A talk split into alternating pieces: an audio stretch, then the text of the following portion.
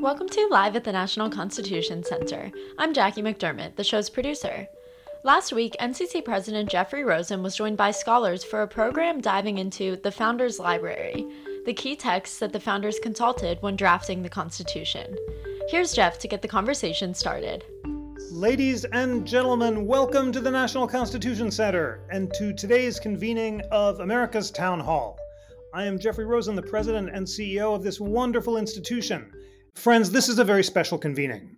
We are here to discuss the Founders Library, and I am thrilled to share with you that the National Constitution Center is about to launch an exciting initiative to put a curated version of the Founders Library online.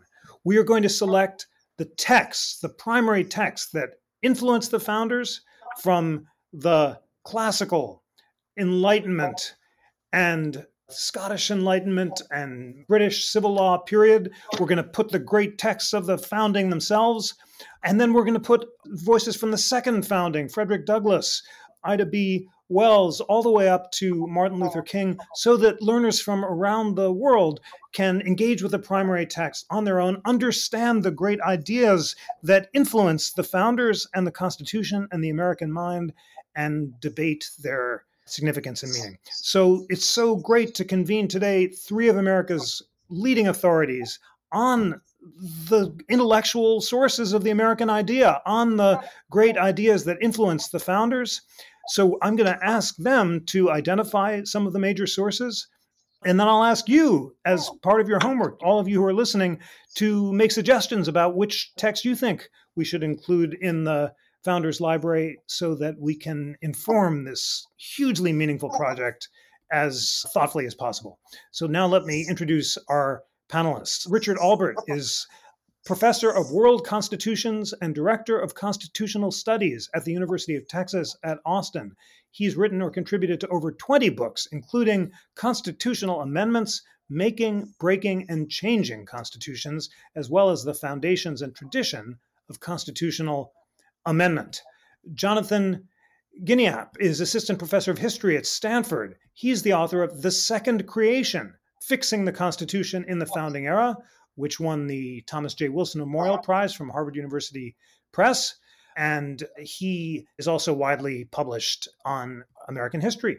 And Colleen Sheehan is director of graduate studies at the Arizona State University School of Civic and Economic Thought and Leadership. She is the author of, I have to call it marvelous because it so influenced me, and I'm so excited to share it with you. The Mind of James Madison, the legacy of classical republicanism and James Madison, and the spirit of Republican self government. She's a great friend of the Constitution Center and was a contributor to the National Constitution Center's Madisonian Constitution for All initiative. Thank you so much for joining Richard Albert, Jonathan Gienapp, and Colleen Sheehan. Colleen, I will begin with you because in your wonderful book on James Madison, you discuss the intellectual sources of Madison's notes on government and say that as he was writing them, he set out to distill the wisdom of the ancient and Enlightenment thinkers, heavily laden with citations to classical authors. He deeply engages Montesquieu, whose Spirit of the Laws was one of the most cited books in the founding era. In oh. fact, according to a pathbreaking study, it was the most cited cited book during the founding era. But at the same time, uh-huh. Madison took issue with aspects of Montesquieu based partly on his reading of a book by Jean-Jacques Barthélemy called Voyage de jeunes Anacharsis en Grèce. I won't read the rest of it in uh-huh. French, but it's a, a book uh, uh-huh. you, you teach us about. So tell us about the influence of Montesquieu and these other thinkers on Madison's notes. Well, thank you very much, Jeff, and thanks for having me uh, at NCC once again. I always look forward to these conversations with you and the wonderful guests that you bring on. Um, this is the intellectual activity about the Constitution in our time, right? So, um, meta constitutionalism in a sense. So, yeah, Don Lutz is the one who wrote that article a number of years ago and published it in the American Political Science Review. Lutz is a actually a political theorist, but what he did was he counted. He did quantitative analysis and he found out that all of this talk about Locke being the most influential on the American founders, at least if it had to do with uh, numbers of citations uh, Montesquieu far outweighed uh, Locke. And I think that's. Uh, I think it's true, and I think it's partly because Montesquieu's work is much more complex uh, in terms of politics. Uh, so Madison, when uh, he's in, he writes a book list. He writes up a list of books that he's going to transport when the capital moves from New York to Philadelphia Uh, during the first session of Congress. And that's why we know some of the things he's looking at then. He writes up a list, but he doesn't have everything he wants. And of course, who does? none other than Thomas Jefferson, who's renting a place in Philadelphia, but he can't help himself. He's the HGTV of the 18th century. He's got to remodel this rented place and add a book room. And so uh, Madison is spending a fair amount of his time over borrowing books from Jefferson the books that he didn't bring with him. And he's writing these notes, which I call notes on government, in which he he says in these notes that this is a continuation of the thought about republican government that he had begun in the federalist papers and he's building on that. And he starts out these notes by citing montesquieu. He's the very first salvo of these notes is his citation of montesquieu citing plato. So we right from the start we know that this is a broad enterprise that this isn't simply about the removal power of the executive or something like that one of the issues that they're dealing with in the first congress. This is about the big picture uh, republican small r republican theory. So and then he also writes a little piece called spirit of governments which is all about montesquieu. And it's about that montesquieu has a glimpse of the true essence of politics, but he doesn't really get it. He's not, Madison says, in politics what Newton was in science. Rather, he's more second rate. He's a Bacon, Madison says. Interesting, interesting. So, what is it that Madison thinks Montesquieu got right, and what does he think he got wrong? Well, he totally agrees with Montesquieu about separation of powers and auxiliary precautions. You know, the part of spirit of the laws that that the English government is the model of the conflict theory of politics, checks and balances, um, federalism, and so forth. He thinks what Montesquieu missed was the force of public opinion and how that can make a huge difference, even in a modern, large commercial society. He thinks Montesquieu gave up on character formation he couldn't find a way to do it in this large modern commercial society. And so Montesquieu finds these other ways to make politics work in the modern world. And Montesquieu says, remember, remember this from Spirit of the Laws. It doesn't matter if people reason well or reason ill, only that they reason. In other words, that they have opinions. And so we're not going to worry too much what they think or what their character is or what their ethos is. It's not that Montesquieu doesn't care about those things. He can't find a way to make it work in contemporary politics of the time. Madison thinks he's found the answer to that. And he finds it in the thought of some of the people who came after Montesquieu, the thing that Montesquieu had a glimpse of, that Gibbon might have had a glimpse of that um, the historian Robertson, the Scottish historians had a glimpse of. But later, uh, more towards the 1770s, 1780s, that people like Peuchet, writing for the Encyclopédie Méthodique, and this fellow Bartholomew, who writes an eight volume history, a travel history all through ancient Greece, that took him 30 years to write that's replete with thousands and thousands of citations and is particularly to Aristotle that Bartholomew points that Madison lands on. So Madison is returning to the idea of is it possible to uh, find a way to um, where the citizens become Republican citizens? Can we educate citizens in the spirit of Republican government? That's his challenge. So fascinating. Thank you for that marvelous uh, tour de force of the distillation of Madison's influence and refinement of Montesquieu, and the fact that he went back to Aristotle and the classics to teach citizens through public opinion to use their powers of reason to master their unreasonable passions or selfish ego based emotions was a central idea that he took from Aristotle and that other founders also returned to in their reading of the Enlightenment thinkers who themselves cited the classical thinkers. So that leads me to ask about not the second most, but third most cited book in author in the period, and that was John Locke. I'm, uh, not to bury the lead, Blackstone was second most, but I want to put Locke on the table next because he's so philosophically important. And Jonathan Gienapp, I'd love it if you would tell us about the influence not only of Locke's second treatise on government, which is familiar to some of us who studied in law school as I did, but also his essay concerning human understanding, his moral philosophy, which centrally emphasized this duty of using our powers of reason to master unreasonable passions. And it turns out that the essay concerning moral understanding, according to some scholars, was even more influential on, for example, Jefferson's conception of the pursuit of happiness than the two treatises was. So tell us about Locke and the founders.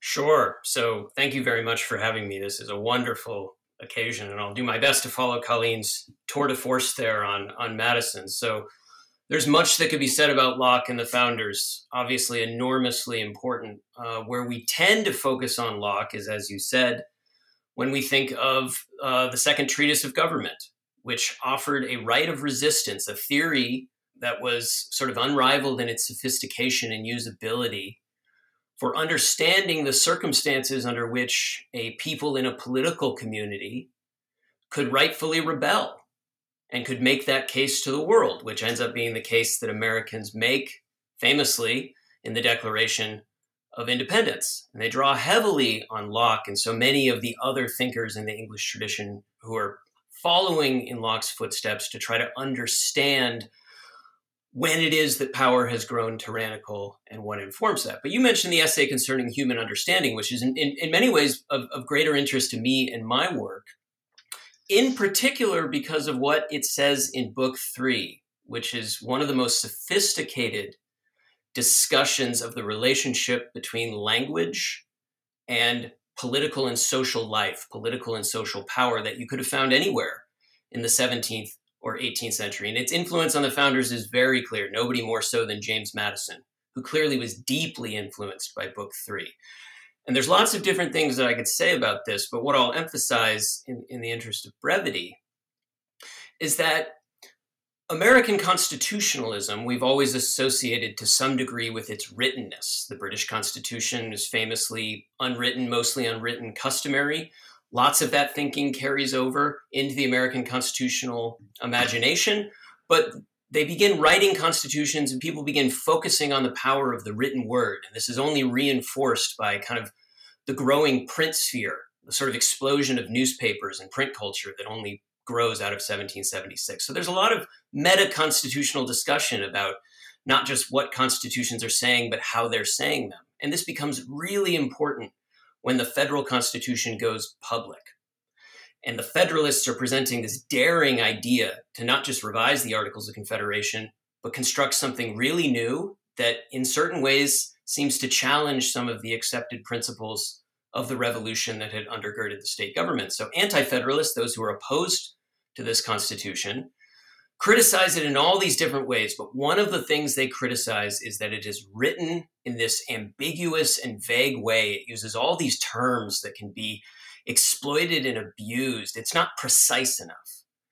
And there's no better response to this than Madison in Federalist 37. You can figure out a lot by a Madison and a Constitution scholar by their favorite Federalist paper. Mine unapologetically is Federalist 37, so I'll put my cards on the on the table. I imagine Colleen has a different choice. But Federalist 37, Madison is basically makes this argument largely derived from Locke's third book in the essay concerning human understanding about the nature of language itself and its imperfections. And basically, he says no language is so copious to supply words and phrases for every complex idea.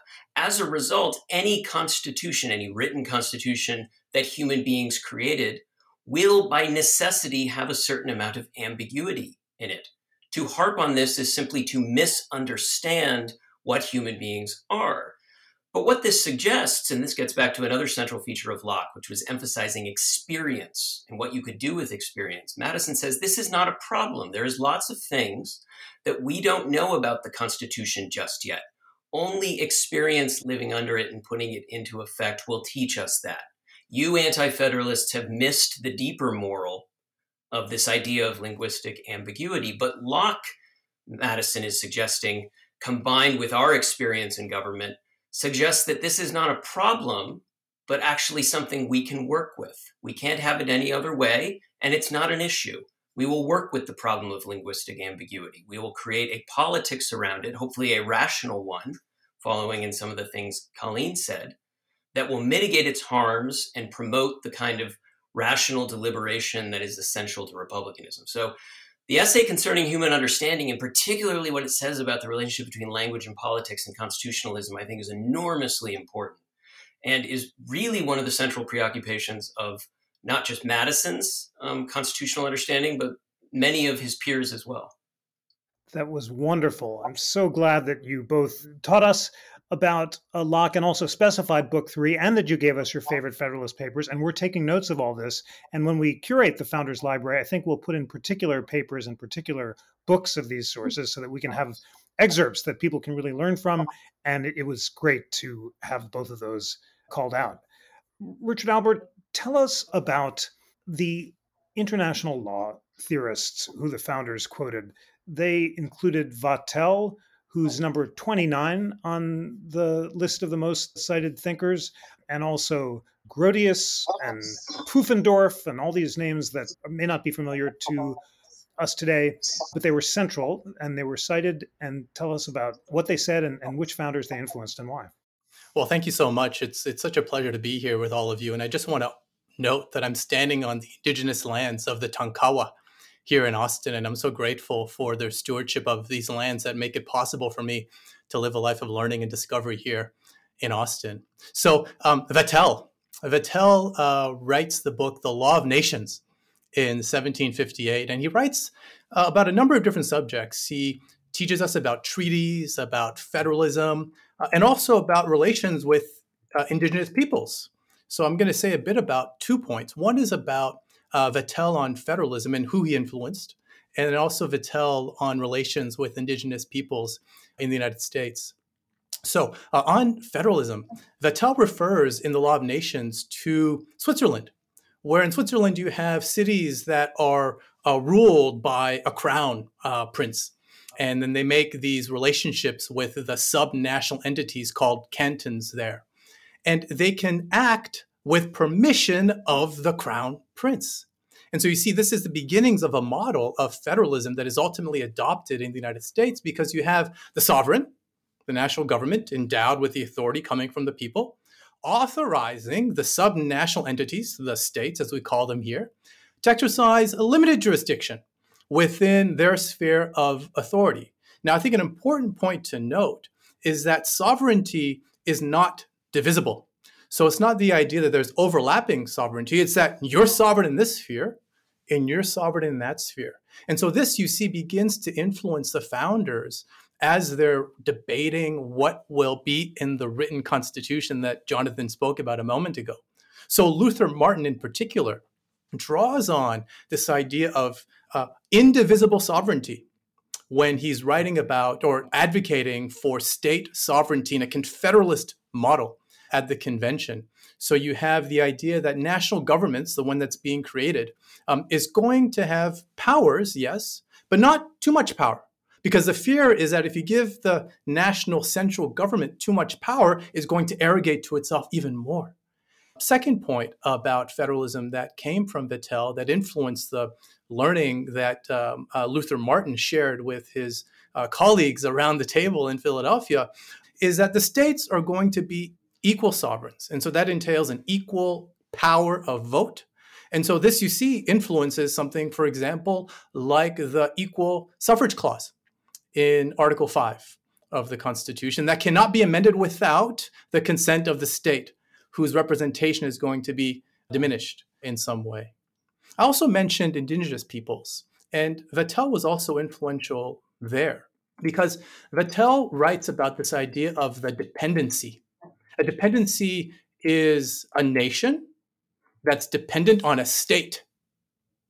And it is governed by that state in its relations with others outside of the state. And so you see how this begins to explain how the founders treated indigenous peoples through the treaty clause and the commerce clause. So indigenous peoples would enter into treaties with the national government. The Congress would be given the power to regulate commerce with indigenous peoples. But you see, this sends a message to the world. And it signals to the world that the US has this power on its territory, its occupied territory, for making treaties and engaging in commercial activity with indigenous peoples. And so this is just the beginnings of how Vattel really influenced the thinking of those who were gathered around the table, uh, not only with regard to federalism, ideas of sovereignty, but also in relations with indigenous peoples. Thank you so much for that absolutely fascinating discussion of the influence of the law of nations on interactions with indigenous peoples and opening up a whole new world of thinkers who influenced the founders as they formed the Constitution. Colleen, in your wonderful opening intervention, you noted that Madison, in trying to solve the question of virtue, turned to Enlightenment thinkers who frequently cited Aristotle. I'd like to ask you now about other classical authors who were frequently cited by the founders. The, the most cited classical author was Plutarch, whose lives were so widely read. And it turns out that his life of Lycurgus was the most cited of all. The Sparta was a real model for the founders. But other classical authors included Cicero, who turns up as a footnote when James Wilson is writing his notes concerning uh, the extent of legislative authority in Britain. He cites Burlamaqui, and then Burlamaqui has a footnote to Cicero. So these footnotes turn out to be really important. So the broad question I have for you, and obviously it's a big one, is which classical authors, such as Cicero and Plutarch, influenced which framers, and how were they filtered through the Enlightenment thinkers that you mentioned? Well, first of all, Jeff, I want to know which is your favorite Federalist paper. Gosh, um, well, I like I like I like uh, 56 because of the warnings about even if even if every Athenian had been Socrates, Athens would still have been a mob. So that's that's mine. Aha. Okay. So I think I have to go with this is a hard one. I think I have to go with um, 49, but I'm in competition with James Ceaser, whose uh, license plate is Fed 49 for those of I think he's rubbing it into some of his colleagues at UVA by citing Fed 49 and Madison's critique, of course, of Jefferson and Federalist 49. Wonderful. Okay, this so is a great parlor which... game. Actually, fr- friends friends in the chat, um, put your favorite Federalist paper in the chat as well. Okay, so the founders and the classics. So, you know, almost all of these folks, even Luther Martin when he was sober, uh, they just read so widely. If you look at the kind of education that they received, they were studying uh, uh, classical languages when they were kids. Um, you look at Madison's schedule when he was at Princeton, you know, he goes early. Look at Hamilton, who was a, a, a great uh, reader and admirer of Vattel, by the way, and, and especially looking at things there about capturing ships during war and can we free the slaves and finding this these things out. They all read all of this pretty much. I mean, eh, they just were imbued. They, they they lived and breathed a classical education and it wasn't dumbed down at all and they often read it in the original languages just uh, just look at the libraries that they had they obviously had their favorites uh, but everybody read plutarch. Everybody read strabo. It just was a mark of an educated human being. So it's it's difficult to say you know which ones influenced uh, which ones the most but i will say this. Remember that letter of uh, henry lee writes to Jefferson just before Jefferson dies and says, Where did you get these ideas of the Declaration of Independence? Where did they come from? And Jefferson says, Well, they're not my ideas. Isn't it an expression of the American mind? You can find this in the books of public right by looking at uh, Aristotle, uh, Cicero, uh, Locke, and Sidney. So it's in the air so I think that it's really difficult to to pinpoint um, particular ones. Though I will say that Madison seems taken with Aristotle's Book Five of the Politics, what preserves and what destroys regimes, uh, and he finds there a hint to something that's being developed in the late 18th century. And that's that, unlike Plato's cycle of regimes that you find in Book 8 of the Republic, you know, that goes it goes from monarchy to democracy, etc. Aristotle says, well, it doesn't have to go that way, Plato. Because of the power, the favor of the people, the Madison translates this to be the power of public opinion, can change the face of politics. So, what if you could harness that in, in, in a new republic in the modern age because of new means of communication that were unavailable to the classics? Could you at once remedy the problem of majority faction in a large territory, but use these powerful means of communication to refine and enlarge the public views through all kinds of, of, of governmental and private means of civic education. Wonderful. So great that you cited the Jefferson's letter where he did indeed call out Aristotle's Cicero, Locke, and Sidney, and that you gave us book five of the politics. And it's the specificity of these suggestions that will be so helpful as we create this founders library. And wonderful that our friends are already chatting their favorite Federalist paper. And we have uh, Fed 51 from Ken Mosvik, 10 from Scott Miller, and Jack Irwin and another vote for 51 from Peter Hutcheson. Keep them coming. And I'll just say that Jefferson's Commonplace books also cites the particular books of the classical authors that he liked a lot. And he was a huge fan of Cicero's Tusculan Disputations, which inspired me to read them. And they're so great in terms of talking about how to use our powers of reason to, to master our anger and jealousy and fear so we can achieve the classical virtues of temperance, prudence, courage, and justice.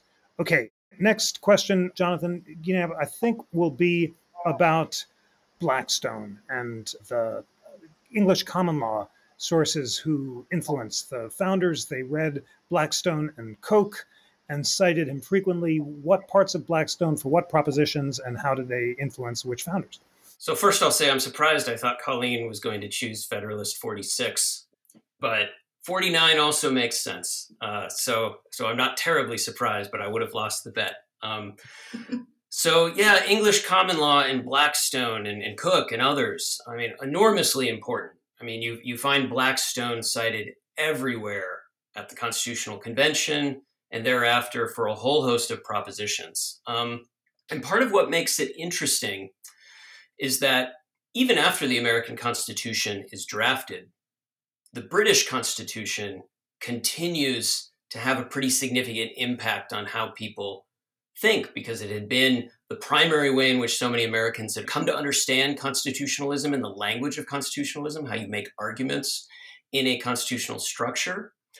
But it always mattered who you were turning to to understand the British Constitution, because depending upon who you turned to, you would get a different view of what that Constitution, which was mostly customary, entailed. Blackstone gave you one vision, Montesquieu gave you another, Coke gave you a very different one in the 17th century, prior to the Glorious Revolution, when the the kings of England could do um, far more than they could thereafter.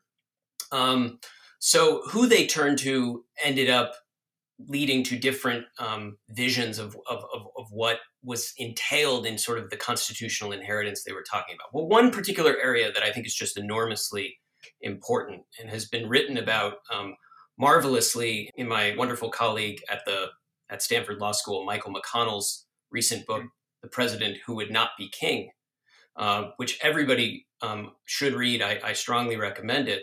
Among the many things he talks about there is how the list of prerogative powers that had traditionally been associated with the royal crown, even after the Glorious Revolution, uh, that Blackstone lays out so clearly in the commentaries on the laws of England.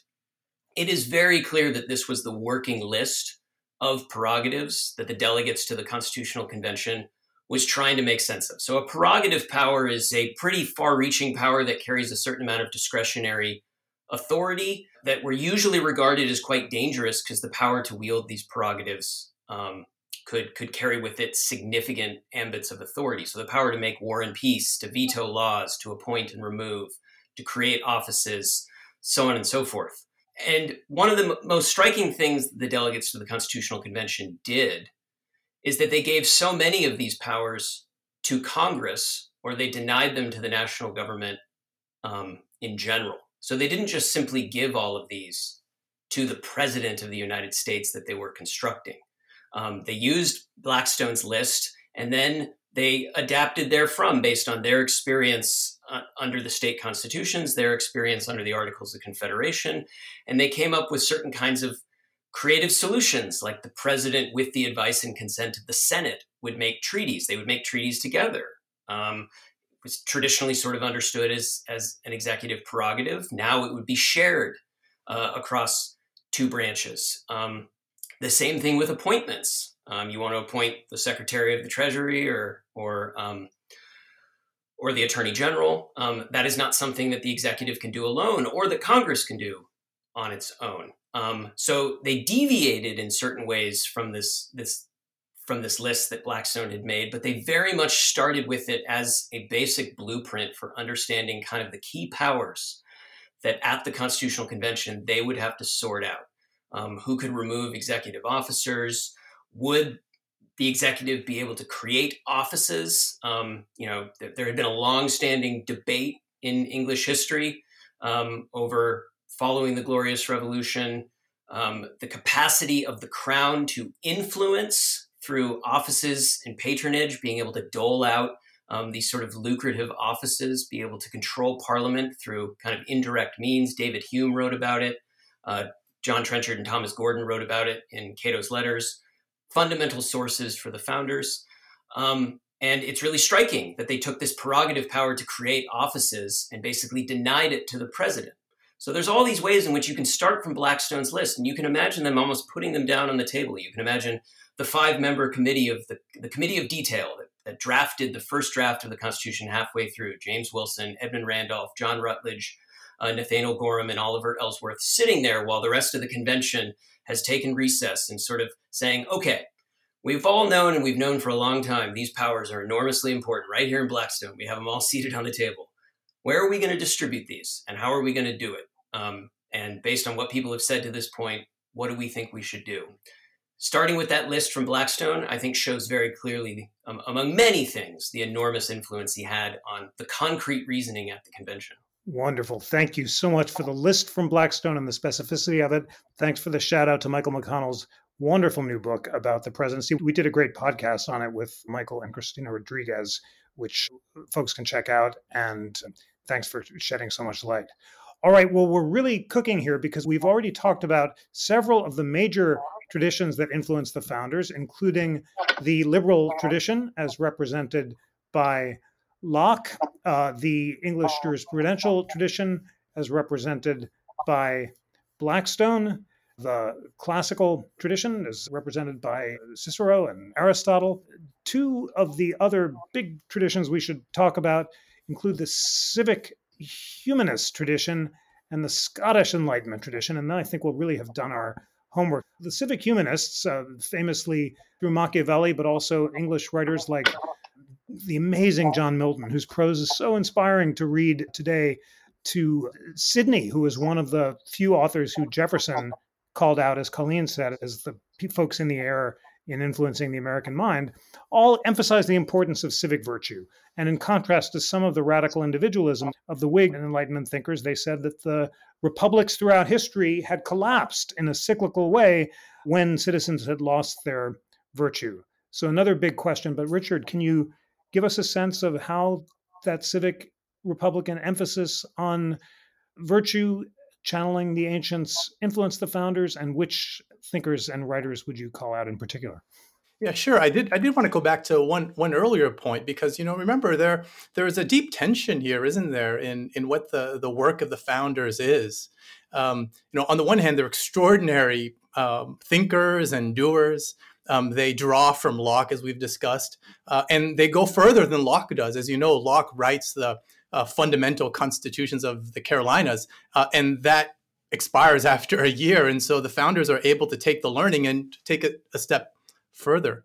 But the tension that I want to make sure that we don't uh, elide over is, of course, when the founders are drawing from uh, politics, Aristotle, for example, concerned about the public good, as you know. Um, they really don't take that to the fullest extent because as you know it's a very problematic constitutional bargain that they make right? It's uh, america's original sin. We, we must not forget. And so i'd love to talk a bit more about this internal tension. On the one hand you have uh, deep believing christians and on the other hand you have this uh, pact with the devil that is made in the furtherance of the union and so i just want to make sure that we, we maybe reserve some time to discuss that but i certainly do want to credit the founders for for the, the magnificent capacity they have had to combine thought and action to go where Locke was not able to go uh, in the aftermath of the failure of his of his own uh, constitution. There was one more point I wanted to just touch on, if I could, to build on uh, something Jonathan said, was about the influence of, of Blackstone and, of course, the English uh, Constitution. It's typified by this fusion of powers, as you know. And of course, Montesquieu teaches about the separation of powers, but the fusion of powers is something that was quite evident in the English Constitution. And as you know, uh, Madison was not a strict adherent of the theory of the separation of powers because he, in fact, proposed an institution that fused powers, the Council of Revision, drawing from the ideas that came from England. And so uh, I think we want to put those two things on the table as well. Another tension right? On the one hand, we have this rejection of uh, the fusion of powers, but some proposals that in fact reflect uh, that which the US Constitution rejects, which is a fusion of powers. Such important points to call our attention to the ways that the founders betrayed uh, many of their ideals as well as the classical and enlightenment thinkers that they cited in their infamous compromise with slavery and inequality. And also you're asking a question which several of our friends in the chat has as well the degree to which well john meter says the can you discuss the feud between jefferson and story on whether the common law incorporated christianity?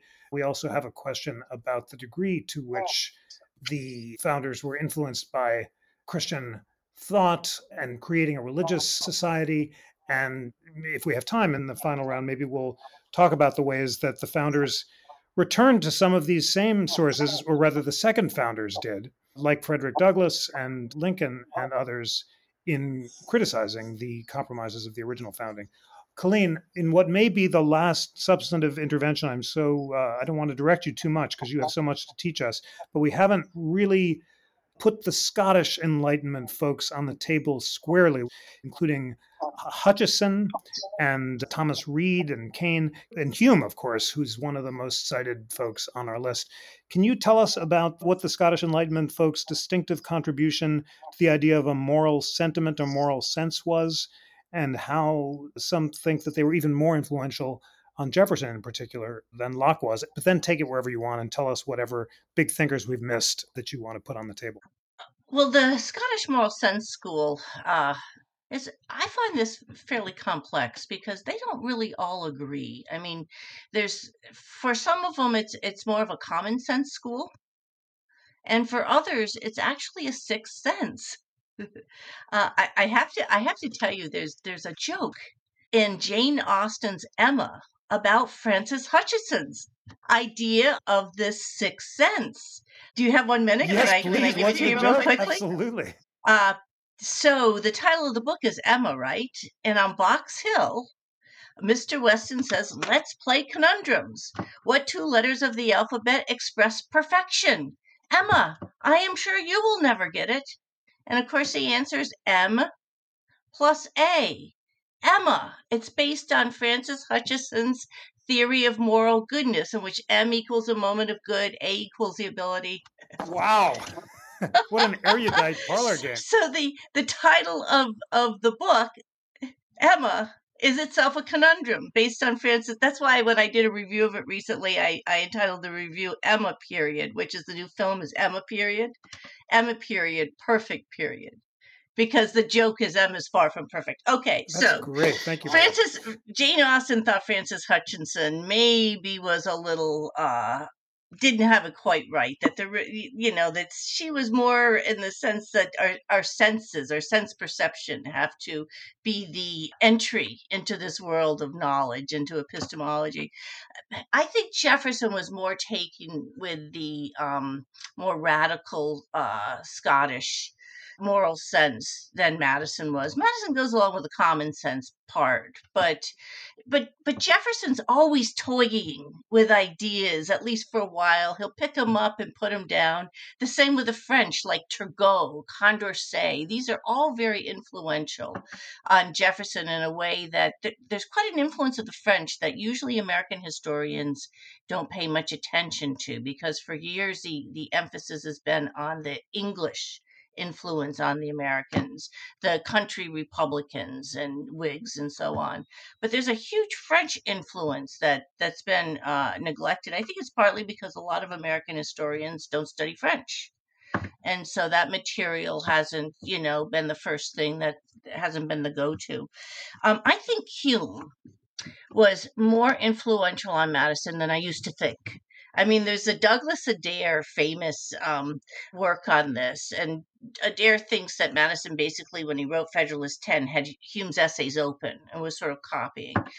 I, wouldn't go that far at all, uh, but I do think that Madison read Hume very carefully. He cites Hume and he continues to cite him throughout the 1790s, and he's really looking at some of Hume's essays.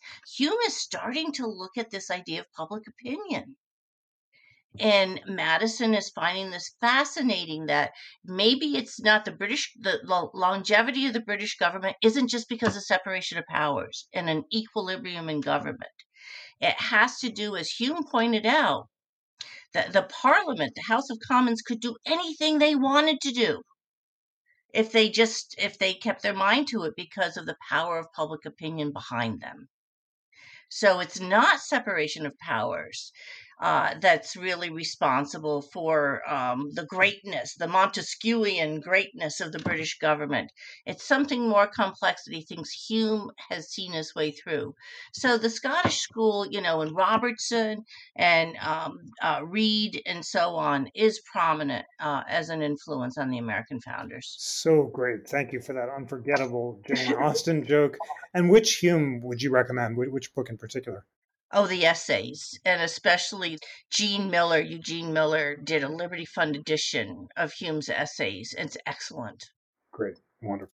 And it's subsidized, it's inexpensive, and it's beautifully done. And the most exciting thing about this world we're living in is that so many of these texts are free and online. And that's why we're going to collect them and put them in one place so that everyone can learn from them because this may be the last long substantive round, I don't want to direct it too much. Jonathan, which among the sources and framers we haven't discussed, which particular ones would you like to call out and tell us about?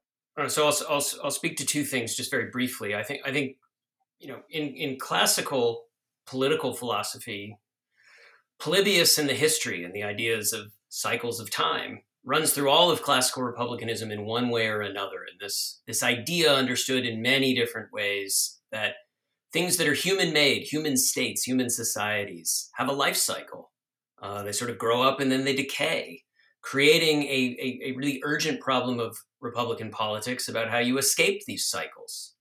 You know, republics are uh, uh historically, from the perspective of the 18th century, been these extraordinarily fragile things that have shined bright at moments but haven't lasted very long. And it wasn't just Polybius; lots of classical thinkers thought in these terms. But it was it was it was cyclical way of thinking about time had a profound influence on the 18th century, and certainly in the lead up to the American Revolution, it was essential to giving Americans a language of social diagnosis that was not simply a constitutional and legal language about what Parliament and the King's ministers were or were not doing that was violating the terms of the Constitution that created sort of a legal brief but also what lay behind it and, and, and the pattern it formed and what it suggested about the future. Drawing heavily on the idea of the British Constitution has been fantastic, but there's no assurance that it will continue to be. Just look at Rome. Look at how Rome, precisely when it became um, the best version of itself, was when it began to decay. Uh, and then they drew on other classical thinkers like Cicero and others who sort of warned about how it, you know, it, it was tyrants who spoke the language of populism often um, that could win over the people's affections and what you had to look for. But it provided a very important social language for diagnosis and decay. And this was sort of awkwardly set aside this Enlightenment idea of linear progress that was taking shape. You know, Thomas Jefferson was one of these people that, other than the issue of slavery and its expansion, um, the fire bell in the night, what he refers to as the Missouri Compromise, when he's so concerned about what the problem of slavery will actually do to the Union, is this rare moment where Jefferson is pessimistic about the future. Otherwise, he's generally quite optimistic.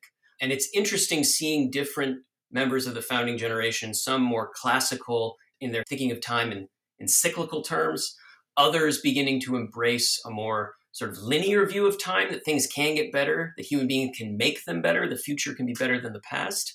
But Polybius is lurking in the background of a lot of this and never goes away because no matter what's going on in the American founding era, somebody is worried about something posing a threat to the revolution. First, first it's what Parliament's doing to the British Empire, then it's what different Americans are going to do to the revolution. It's an it's a powerful available language that is always there about things are fine now, but the seeds of decay are are there as well. And if we're not vigilant, they will sort of naturally fall apart. That's always there. Such a powerful caution and so central to their deliberations, as you say, and as all of you have noted, just that that image of Madison reading two oh. trunkfuls of books that Jefferson had sent over from Paris about failed republics of Greece and Rome and taking notes on them, and, and all of those founders trying to figure out what would cause uh-huh. the decay was so central to their thoughts. For this round, Richard, whatever themes you'd like to pick up on, including the one you flagged for us about the, the ways that the founders may have betrayed some of the ideals that they took from their intellectual sources. Yeah, thank you for that uh, invitation. I want to put the name John Woolman on the table a Pennsylvania Quaker. But I want to begin first with the states, because at the time, you know, there are state constitutions. And one peculiar part of these state constitutions, not all of them, but many of them, is that they make certain parts of the Constitution unamendable. Can't change them with recourse to the amendment rule. If you want to change it, you got to write a new Constitution. And so the founders, of course, are aware of this because the founders gather in Philadelphia coming from the states, armed with their knowledge about what's happening in the states and, of course, of the state constitutions. So you have Delaware that makes certain rights unamendable, and um, Carolina and Virginia make the liberty of the press unamendable. Um, Pennsylvania makes the entire Declaration of Rights unamendable. So they gather in Philadelphia and they don't make anything unamendable permanently, but they instead choose to make one thing unamendable. And this is what the connection to John Woolman is. So Article 5 says that you can amend the US Constitution in any way you wish, except for two ways. One, if you want to take away a senator from a state, you need the consent of that state. But that's not really unamendable. That's just a procedural hurdle that you have to you have to overcome. But there is something that is really unamendable, quite literally unamendable, and that is the international slave trade. The slave trade power that states have to engage in cannot be amended until the year 1808. And this is where John Woolman's work comes in. John Woolman is a, is a Pennsylvania Quaker, and he writes from a Christian perspective. And his point is that uh, slavery is a repudiation of the fundamental pillars of Christianity. And so, how can you Christians sanction this tragedy? And so, Woolman is read as helping to moderate the length of time that the power of states to engage in the international slave trade will last.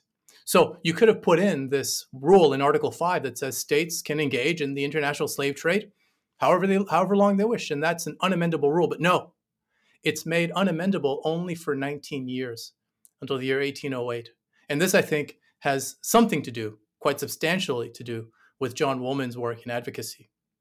Wonderful. Thank you for that very powerful thought. And folks can learn more about your important argument in your paper, The Unamendable Core of the United States Constitution, which we will post in the chat and which is superb. Well, we have four minutes left. The, the one rule of the Constitution Center is that we end on time, but I want to note Andrew Stevens has a very important caution for all of us. He says, Well, it's great the NCC will have a library of the Founders Library. I wish more people would actually read the texts and wonder how to encourage it. And I was struck by when I interviewed Akhil Amar last week about his great new book, about the words that made us. He lamented that some of his own students have lost the habits of deep reading. So it is urgently important, Andrew Stevens and all of us, to think about ways of inspiring learners of all ages, including ourselves, to develop the self discipline, the habits of daily reading that will allow us to do what the founders did and to grow in wisdom by engaging with the primary text. And with that spirit, I think I'm going to ask each of you, out of all the wonderful sources that we've talked about, if you wanted to just recommend to our friends who are watching one or two texts for them to read and grow from what would it be? First to Colleen. Do you mean, uh, Jeff, do you mean secondary texts on this period? No, let's do primary text. Either the primary sources that inspired the founders or the, the founders' text like the Federalist 10. The What's Your Favorite Federalist paper is a great parlor game, but I think we could all use some more recommendations. Uh, sure. Um, well, first of all, the Federalist Papers. Let's let's start there, right? Uh, but if you're going to read the Federalist Papers, something that uh, a document that people often don't read there's some joke, I don't think it's true, but that Richard Nixon once said everybody should read the Constitution. It's not very long. Look, I've read most of it. I don't think that's true. But anyway, I actually have my students read the Constitution because it's so easy to think we have when, when it's one of those documents we really haven't actually sat down to read. What other primary texts? Um, I think Aristotle's Politics and Nicomachean Ethics are critical texts uh, in, in the field of understanding politics. You can't get around it. And then I would go to the refounding, um, to Lincoln's speeches, to the Dred Scott decision, to the Peoria speech, uh, to some of his fragments, and so on. I'll stop there because I really could, could keep going.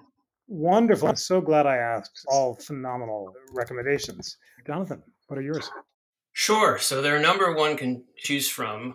Following Colleen, I'll recommend the Declaration of Independence, and you can read it in conjunction with Danielle Allen's book of how you read democratic writing slowly, purposefully, thoughtfully, meditatively. You don't just rush through it. You kind of dwell on each phrase and sentence and think about what it's doing, both substantively and rhetorically. From the period itself, I think uh, James Otis's The Rights of the British Colonies Asserted and proved really sort of the first major pamphlet that an American colonist writes, challenging in a fundamental way, in a general way, the rights of the British Parliament to regulate American affairs is sort of essential to understanding a lot that comes after. And there's a lot of interesting things in there, including how James Otis talks about how slavery is, in many ways, illegal and unsanctioned um, is is willing to talk about that in 1764. Um, and get, getting to Richard's point about how this is not something projected back on the 18th century, but something that people at the time actually struggled with. So I think really carefully reading James Otis's pamphlet is kind of the first chapter in um, in in this period's history in a certain way across many dimensions is really eye opening. Wonderful. The Declaration and Otis, all of these will be phenomenal candidates for us to include in this great new library. And the last recommendations are to you, Richard. Thank you. Thank you, Jeff. Well, when I was in, in law school, uh, my con law professor stressed John Dickinson's remarks that mm-hmm. experience must be our only guide, not our guide, our only guide. Uh, and so I want to recommend two things.